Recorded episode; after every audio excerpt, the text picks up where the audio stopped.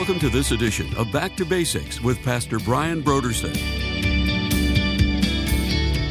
Jesus is the only one in history that's ever helped the poor, truly. And you can talk to millions of, of poor people in the world today who believe in Jesus, and they will tell you that, yes, well, I'm poor from a material standpoint, but they will also tell you about the riches that they enjoy in Christ. And you can find that all around the world because Jesus is the champion of the poor.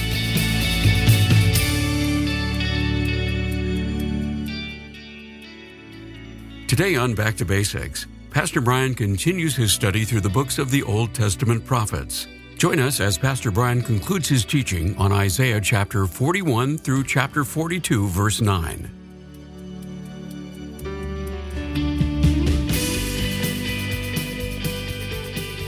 Now, here's Pastor Brian. Some people will look at this and say, This is so foolish, this is so ridiculous. Of course, we would never do anything like that. But we do have idols just like other cultures do. They're, they're just, they're different. The idols, they might not be in some shrine somewhere, unless you want to call your dock where your yacht is parked. Uh, um, that's that's the the shrine area, or your Ferrari or, or whatever it might be. The point is, materialism is an idol today. Many many things are idols today. The ancient idols the image itself had a concept that was connected to it. So the image was just a means of worshiping the idea. So we've sort of, in some ways, done away with the image, but we still have the idea. So we still worship the idea. We still idolize material things. We idolize wealth. We idolize prosperity. We idolize our own personal comfort and those kinds of things. Idolizing meaning this is the top priority of our lives and we live for it. So, but the thing that God points out all the way through in dealing with these idols is the fact that they really can't do anything for you. They don't bring you prosperity. They can't sustain your prosperity. And when your prosperity runs out, they can't help you. And, you know, once again, we're, we're seeing this reality become obvious right, right before our eyes. Because now faced with something that we can't just fix, all of our money can't fix it. All of our technology can't fix it. All of our brilliance can't fix it. All of the things that we normally have our confidence in, we have our hope in, we have our, our trust in, these are our idols today. But we see when things really get desperate, just like in the ancient days, these, these idols could do nothing. When Cyrus came and conquered Babylon, which was the idol factory of the ancient world, the idols did nothing absolutely nothing. Cyrus came in, conquered them, and uh, the idols were of no help. And, and so it is today. Those things that we worship, those things that we live for, they, they might uh, benefit us at a, at a certain time under certain circumstances, but when the real difficult things come in life, they're of no value. And so this is where the Lord is constantly contrasting himself with them. But as we go on in verse 25, I have raised up one from the north, going back now to prophesying Cyrus again. And so he will come from the rising of the sun. He shall call on my name. Now, Cyrus was not a believer in the, the truest sense of the word, but he honored the Lord. And it would have been Cyrus who allowed the Jews to go back and to rebuild the temple and provided for them to be able to do that. And so he honored the Lord in that sense. And even from history independent of the Bible, we know that that was the demeanor of Cyrus in regard to the various gods of the nations, but specifically and particularly toward the Lord God of Israel. And so he shall come against princes as though mortar as the potter treads clay, who has declared from the beginning that we may know, and former times that we may say, He is righteous. Surely there is no one who shows, surely there is no one who declares, surely there is no one who hears your words. The first time I said to Zion, Look, there they are and I will give to Jerusalem one who brings good tidings. So Cyrus is going to come. He's going to deal with Babylon. The people are going to be delivered from the captivity, and Jerusalem is going to be restored. And so I will give to Jerusalem one who brings good tidings. For I looked, and there was no man. I looked among them, but there was no counselor who, when I asked of them, could answer a word. Indeed, they are worthless, their works are nothing, their molded images are wind and confusion. So when God, God, is talking about the work that he's doing, and he's basically saying that there's no person that is able to do what is God uh, alone can do and what God alone will do. And so now we come to chapter 42. And in chapter 42, we are introduced now. And again, here's the contrast. I looked and there was no one, God says. But now he says, Behold my servant. So here we are introduced to the servant of the Lord. And these servant passages, these are the messianic passages of Isaiah. As I said early on in the study, Isaiah is the prophet of the Messiah. And so here is a messianic prophecy. In other words, it's a prophecy about the Lord Jesus.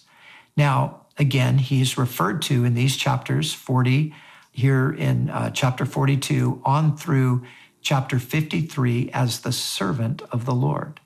But there's something that we need to know as well. Israel is also referred to as the servant of the Lord. And even in these chapters, it, we have to really look closely at the context to see is it the Jesus the Messiah who is being referred to or is it the nation of Israel? Now why are they both called Israel? That seems confusing. Well, you see God's plan for Israel was that they would be his servant and they would fulfill his purposes and then out from them would come the Messiah. But the nation as Israel, they fail. They never attain to what God intended for them. But there's one among them who does. And so he is the perfect Israelite, if you will.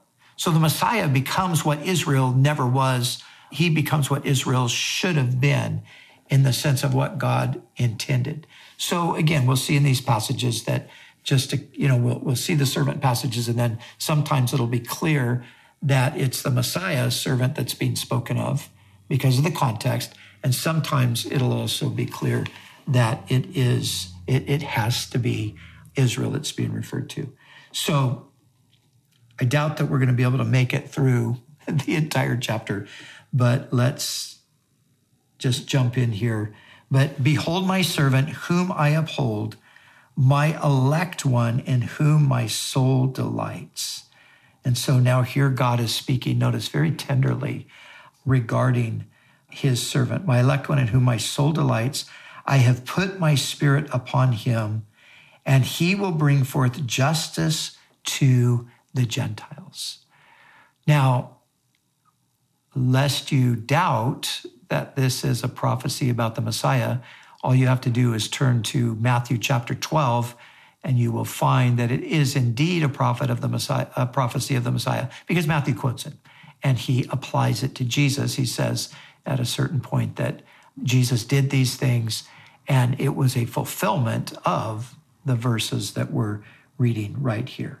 So, what does God say? He says, He's my elect in whom my soul delights. He says, I put my spirit upon him. And notice, he will bring forth justice to the Gentiles. Whoa, to the Gentiles, wait. He's supposed to be the Messiah of Israel. He's supposed to do all that he does on behalf of Israel. Well, true, but his mission was not limited to Israel. Now, the Jewish people themselves, they, in their history, they forgot this. And they tended to think that they were the ones who were going to exclusively be delivered by the Messiah. The Messiah was for them and for their cause. And basically, the Messiah would just come and judge the, the Gentiles. The word Gentile means the nations collectively. So he would come and he would judge the nations. And of course, he would be for them. Now, that, that's partially true. But what they forgot is that God loved the, the nations as well. And that all the nations were, they came from God originally. That all humanity could be traced back to the garden where the human race began. And it all began with the two people that God created initially. And so God's plan of salvation, it predated the nation of Israel by millennia. And so now uh, the Messiah, his mission is going to be much bigger than simply restoring the nation. He is going to bring forth justice to the Gentiles. And notice here it says, He will not cry out, nor raise his voice, nor cause his voice to be heard in the street. A bruised reed he will not break, and a smoking flax or a smoldering wick he will not quench. He will bring forth justice for truth. He will not fail nor be discouraged until he has established justice in the earth, and the islands shall wait for his law. So, wow, there it is, that beautiful prophecy. And like I said, it's good maybe to look over in Matthew 12, not now, but you can do that later, and see the context there where Matthew applies this. But I want you to notice a few things and think about the ministry of Jesus. Verse 2 He will not cry out, nor raise his voice, nor cause his voice to be heard in the street. You know, it's interesting when you look at the life and ministry of Jesus, he came in humility. So he did he doesn't come in this way where he's demanding that um, I'm here now. Everybody bow down. Everybody worship me with this great shout, with this great roar. Uh, he comes. He comes in humility. He comes very. He's very understated, and so he doesn't really cry out. He doesn't make a, a big pronouncement and and a big commandment. He comes and he very humbly begins to minister to people. And, and when it says a bruised reed he will not break and a smoldering wick he will not quench, it's talking about his compassion on the broken people. So a bruised reed is, you know, think of a reed out maybe in a in a pond. You would see a, a patch of reeds, and sometimes you see a reed that's uh, bent over slightly. That's the picture. And so, what does it say about Jesus? He's, he's not going to break it off, he's going to mend it. And a smoldering wick, a smoldering wick, again, is another picture of a life that's just almost snuffed out.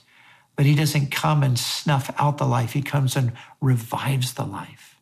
And so, it's really talking about his compassion toward the broken and the humble and those who have been trampled on and those who are, are desperate and, and of course, that's what we see about the ministry of Jesus. A lot of it was to those people that were marginalized, those people that much of society, even at that time, had discarded. And, and this has been the way of the Lord throughout the generations. And of course, it doesn't exclude others, but, but these people would naturally be excluded. And so, what's being clarified here is that he will not in any way exclude them. As a matter of fact, he's coming for them. He's the champion of the weak, he's the champion of the broken, he's the champion of the poor and the oppressed. Jesus is the only one in history that's ever helped the poor, truly. And you can talk to millions of, of poor people in the world today who believe in Jesus and they will tell you that, yes, well, I'm poor, yes, from a material standpoint, but they will also tell you about the riches that they enjoy in Christ. And you can find that all around the world because Jesus is the champion of the poor. And so he's not going to fail or be discouraged. And so there's other passages as we go further into these, these 40s of Isaiah, we're going to get to a point where we're going to see a little bit more of this coming out where the task that he comes to perform is discouraging because he's rejected. And in the 49th chapter, I'll just fast forward ahead really quick here, but in the 49th chapter, he will actually express Isaiah through the Spirit expressing the, the sentiments of the Messiah that he has failed in the sense that the, the work that he came to do because of the rejection, there's that sense of feeling like he's failed. And so that's the assurance here is that he will not fail. He will not be discouraged until he establishes justice in the earth and the coastlands shall wait for him. And now, verse five, this is really good stuff, but we're going to have to blast right through it here. For thus says God the Lord, and, and listen to this description of the Lord. This is God, Elohim, Yahweh the name, speaking, who created the heavens and stretched them out, who spread forth the earth and that which comes from it, who gives breath to the people on it. You know, some people mistakenly think that Genesis is the only place where uh, the Bible talks about creation or the only claim to creation. You know, there are many people, of course, that uh, utterly reject the idea that God created the world. And there, there are even Christian people who look at Genesis chapters one and two and say, well, that's probably mythology and we're not really sure how it all works out. But look, right here in Isaiah, the Lord is claiming that uh, He created the heavens, He stretched them out, He spread forth the earth, He gives breath to the people on it and spirit to those who walk on it. He's claiming to have created all of us. I, the Lord, have called you. Now He's speaking to His servant. I, the Lord, have called you in righteousness, and I will hold your hand. I will keep you and give you as a covenant to the people as a light to the Gentiles. So there's two things here that God's saying. I'm going to give you a, as a covenant to the people, that's Israel, and as a light to the Gentiles. And so again, this is what Jesus did. You know, my wife is currently teaching Genesis and she's studying the life of Joseph right now. And it, there's these amazing parallels in the life of Joseph where uh, Joseph is a, he is in so many ways, he's a type of Christ.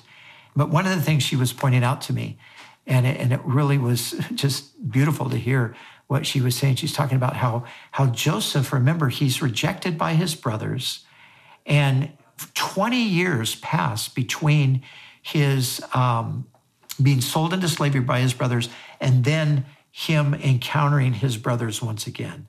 But now, when he encounters his brothers, he is the ruler of Egypt. And she was pointing out how, and, and there were these dreams that Joseph had had earlier where he, he had this dream that the sheaves, they were all gathered together, and each of the brothers had a sheaf. Joseph had a sheaf, and the 11 sheaves bowed down to Joseph. And then he had another dream that the sun and the moon and the stars bowed down to him. And his father interpreted that. Jacob said, Well, what are you saying? Your mother, your brothers, and I are going to bow down and worship you. So Joseph had had these visions that God had given him that his brothers would worship him. And that's one of the reasons they hated him. And that's one of the reasons why they tried to kill him. And one of the reasons why they would eventually sell him into slavery. But many, many years later, he is the ruler over the Gentiles. And they come and they bow down before him who is now the ruler of the Gentile nations.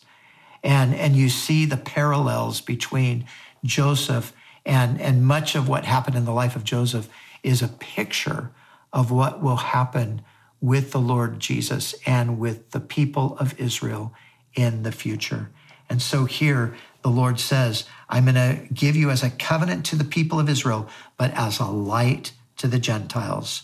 To do what? To open blind eyes, to bring out prisoners from the prison, those who sit in darkness from the prison house.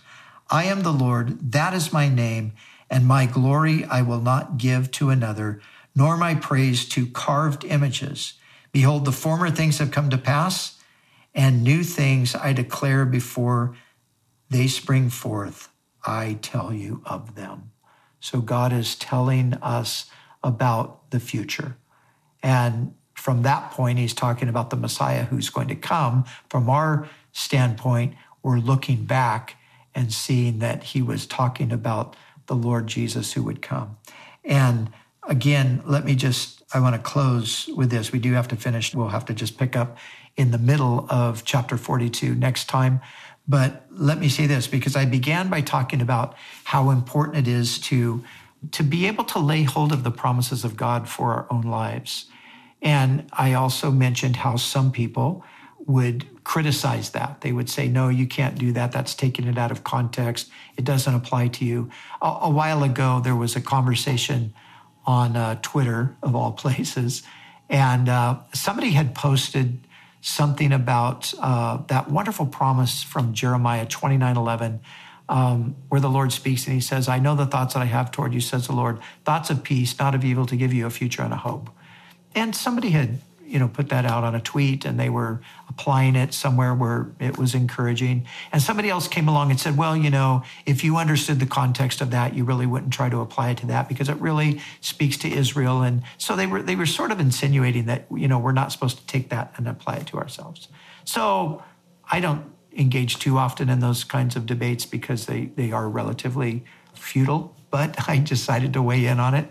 And just to remind them that well, yes, there is an application that is yet future, that it, it, it is for uh, the people of Israel and Judah. Um, but there's also a, a, place where we can apply it.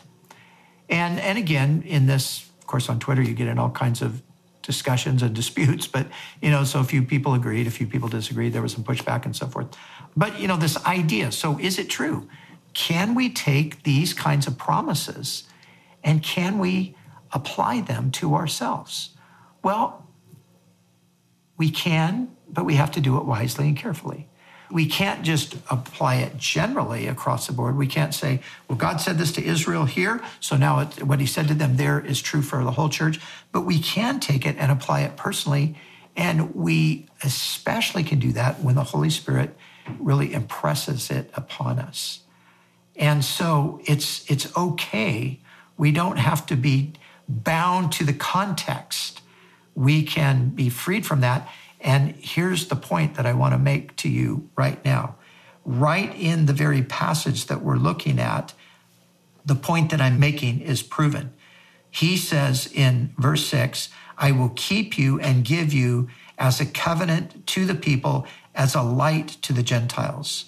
Now, this is clearly a prophetic word about the Messiah. This is a word about Jesus. But guess what? In Acts 13 47, the Apostle Paul applies it to himself and to his fellow apostles. So, so Paul does what I'm saying it's okay to do on occasions. He is taking it out of its original context because it clearly applies to the Messiah, and he's applying it to himself, uh, who was bringing the gospel to the Gentiles and in a sense, fulfilling this passage. So, like we started going back to those great passages I am the Lord, don't be afraid, be not dismayed, I'm with you, I'm going to uphold you with my righteous right hand, all of those wonderful kind of things. Um, we want to receive those. When God speaks that to you, lay hold of it and thank Him for it and say, Lord, I'm going to stand on this and I'm going to trust you for this. And so that's a word of encouragement that I want to leave you with.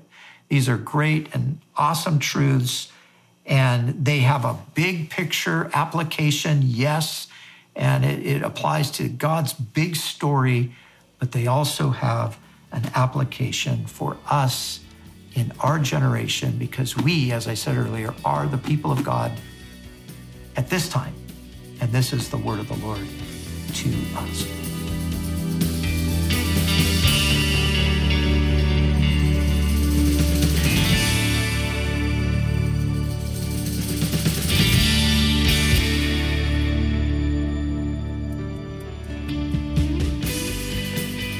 The month of August, Back to Basics Radio is offering a book titled 15 New Testament Words of Life, a New Testament theology for real life by Dr. Nijay Gupta.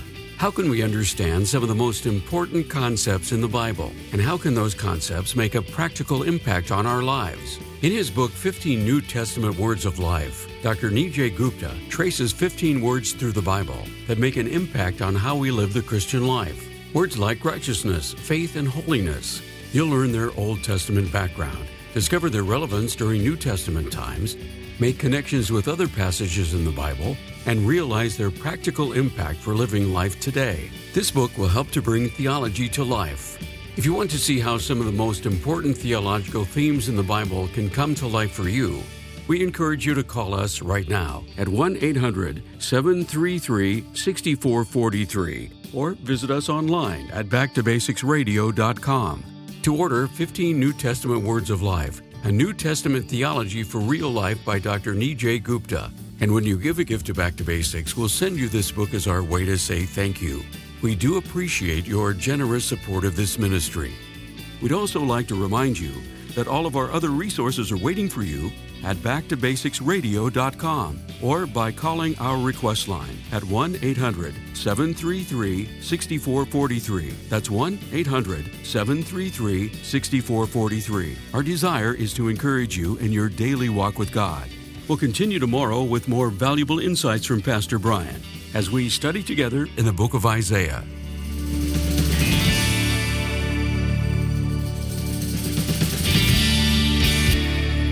Back to Basics is the preaching and teaching ministry of Calvary Chapel, Costa Mesa, California.